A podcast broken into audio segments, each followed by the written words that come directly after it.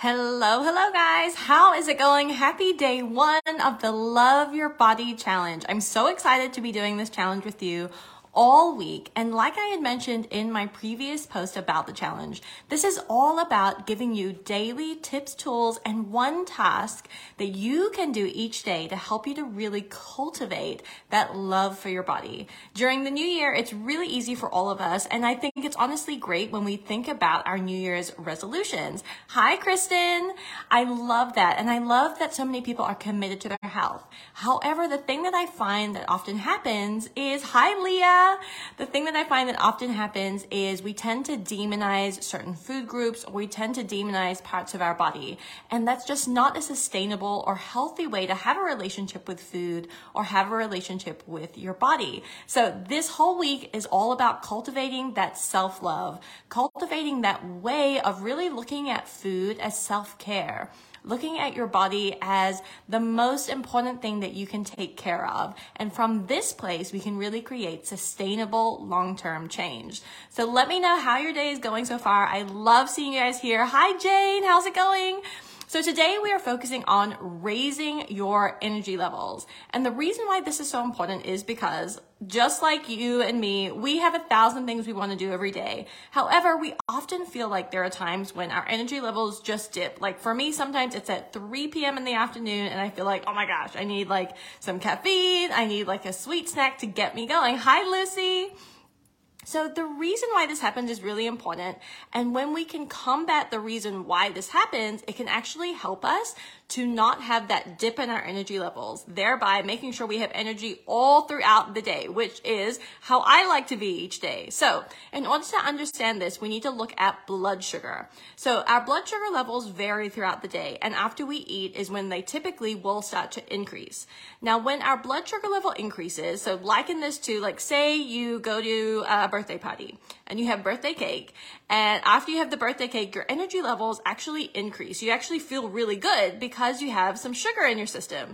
And sugar makes your blood sugar level increase like this. And oftentimes, especially if it's in a liquid form, your blood sugar level will peak really rapidly. Or like when you eat sugar or refined carbohydrates, your blood sugar will go woof up to the sky, right? And you'll feel really great. This at the top here is where you're like, oh yeah, I can do the things. Okay.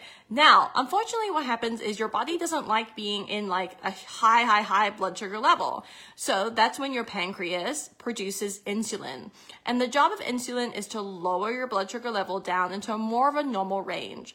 But however high your blood sugar level um, raises and however quickly, that will indicate how much insulin you need in your body.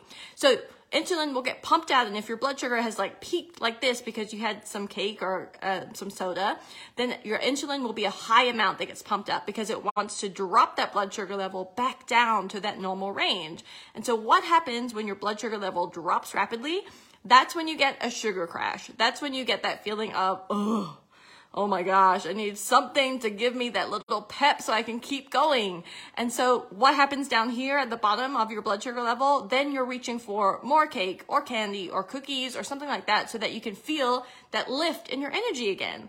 And so unfortunately, this whole thing of blood sugar peak up, rapidly drop happens all throughout the day. And that's called, that's what I like to call my blood sugar roller coaster. You're just up, you're down, you're up, you're down. And this makes our energy levels go in accordance with that blood sugar. So we're like, oh, I've got great energy. Oh, I don't. And you keep doing that throughout the day. And as a result, you get to the end of the day and you're wiped. You have no energy left because your blood sugar levels have been all over the place. And the other thing that it does is it actually turns off fat burning. So if your New Year's resolution is around losing weight, which many people's are, then this could be stopping that from happening. So now we understand why our energy levels dip. It's when that blood sugar level drops really low. So now what do we do about it? Well, a really easy thing to do, and what I'm going to challenge you today to make sure of, is to have protein at every single meal and snack. So protein can come from two different things. It can be an animal based or it can be plant based.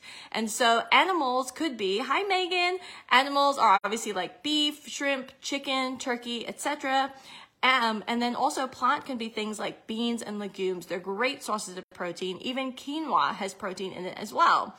So we want to make sure we have enough protein at every single meal because what it does is it helps to elongate the blood sugar curve. So what that means is instead of having this big peak, when we have protein, it's more of an even uh, blood sugar level that slowly declines, increases and then slowly declines over time. Yeah, no problem, Leah. I'll see you later.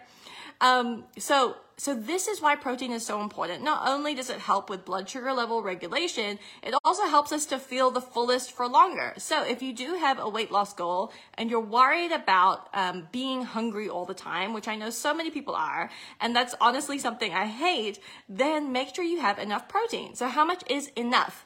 You want to make sure that you get about a palm shape and size of protein at each of your meals. Roughly, we're aiming for 20 to 40 grams. So if you're using a protein powder, that's really easy to tell by looking at the back of the, of the packaging. Look at how much protein is in there. Or if you're using a protein bar as a snack, that's really helpful too.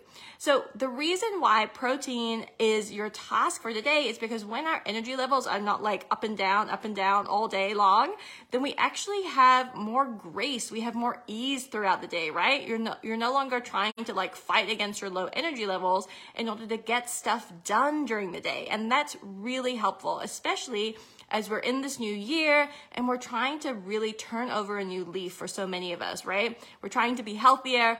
We're trying to make sure that we have this great habit system set up in our lives. And a really easy way to make sure that your energy levels are sustained is simply by making sure you're having protein at each of your meals and snacks. So I'm going to be sharing a few recipes um, in the group that have some great sources of protein, both animal and plant. And then I'm also going to ask you, like, as you are going throughout the rest of your day, take a pic of what you're eating, share it here in the group, show me how you're adding protein to your meals. I would love to see it and it would inspire others to do it as well. So know that you're not alone in this challenge. I'm doing it right here with you. I'll be posting my pics too. And I can't wait to see how you're adding protein to each of your meals. Okay, guys? If you have any questions, drop them in the comments below. Tomorrow we'll be back at 9 a.m. Central, which is um, going to be 3 p.m. UK for day two of the Love Your Body Challenge. And I will see you then. Thanks so much, guys. Bye.